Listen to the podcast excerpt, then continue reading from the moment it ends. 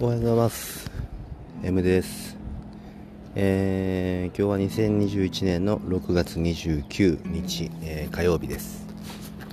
今日も、えー、公園の橋の上で録音しております。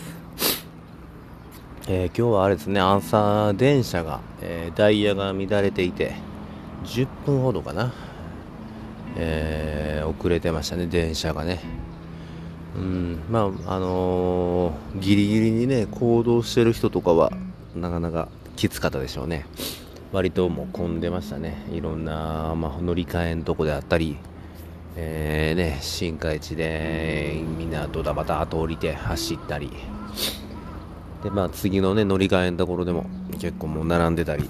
で人がねいつもたらもう空白の、えー、電車空っぽの電車に乗り込む車両だったんですけどそれもまあ10分遅れで、うん、で、えー、まあ、人も結構乗ってたり、うんまあ、割といつもと違う風景でしたね。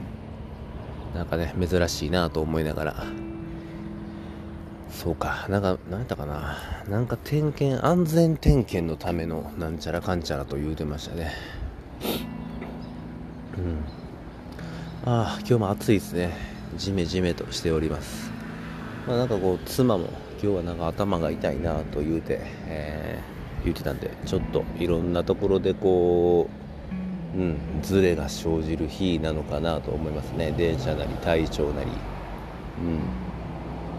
うん。割とつながってるように思いますねこういうのでね。嫌なことなんかこう悪いことって立て続けに起こったりとかっていうふうになんかこの歪みっていうよどみっていうのはまあ定期的に来るのかなと思って。うんまあまあそんな日もあるだろうという思ってね過ごしていきたいと思ってますね。でもなんかこうなんやろこういういつもとちょっとイレギュラーな日っていうのはなかなか面白いですねやっぱね、うん、大人になると、うん、そんなにこういうイレギュラーな日っていうのは減っていくんですけど子供の時って結構ありましたね。子供の時夜にね、えー、いきなり停電バチンとなって、うんまあ、僕はあの子供の頃小学校1年生ぐらいかなその時はまだまだあの古い、えー、平屋長屋建てのねねとこでボロいとこで住んでたんでまだあの地面も舗装されていない普通の泥あの土の道ですねがあったようなところで、うん、うん、育てたんでね。なんかこう停電とかもねよくあったんですね。でそんな時に、まあ、夜なんかこうなんか雷ですかね。何だろう。なんかでなんかの拍子に停電がバチンとなって。であれあれあれって言ってどうしたんやとかって言ってあれうちだけじゃないんだよなって結構ねその一帯が停電になるようなことも何度かありましたね。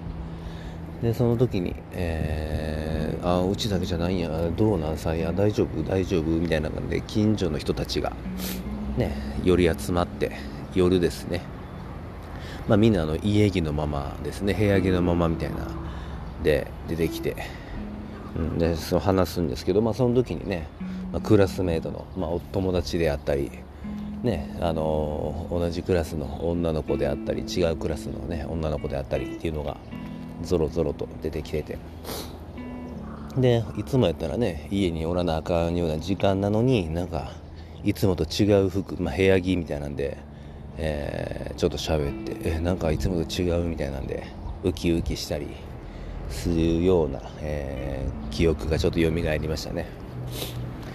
ああの子あんな部屋着なんやとかああんなお母さんなんやとかね。うん、なんかこの普段見えないところを見るっていうかねなんかそういうのが割とドキドキした記憶がありますね。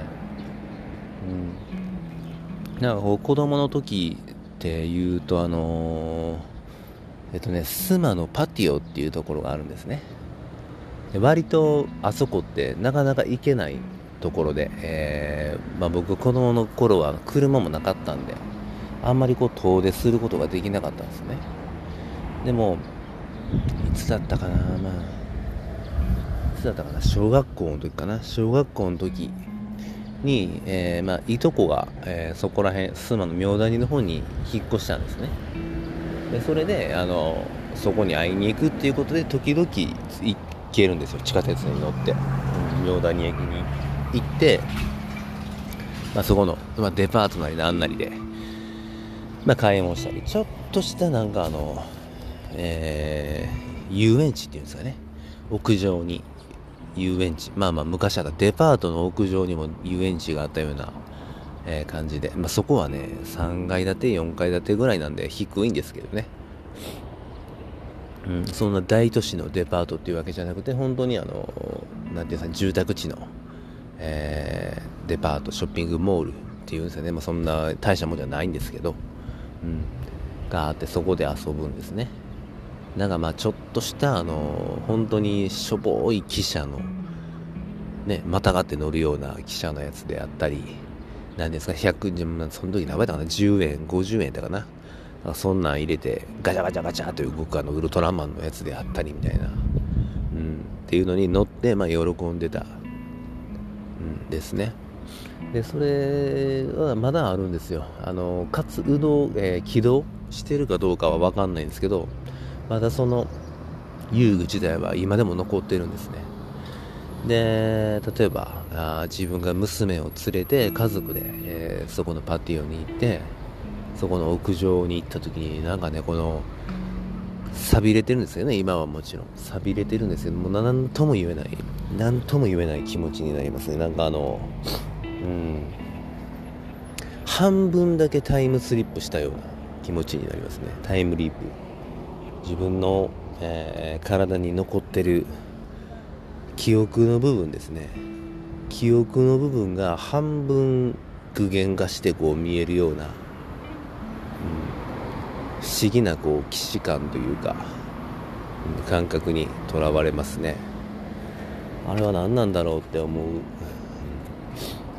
あの感覚っていうので今ここに僕があの立ってる橋の上うん、でここの川も実は、えー、僕が通ってた小学校に通じてる川なんですよね。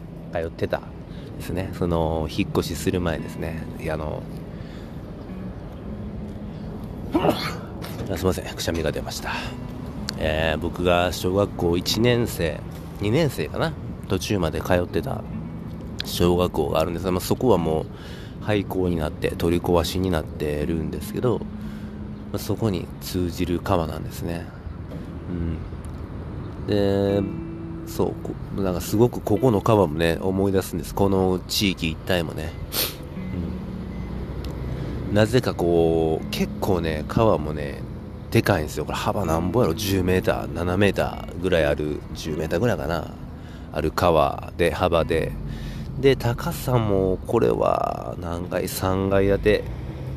ビルの3階かなぐらいまであるような高さで結構広いんですよね。でここによくあのー、うん。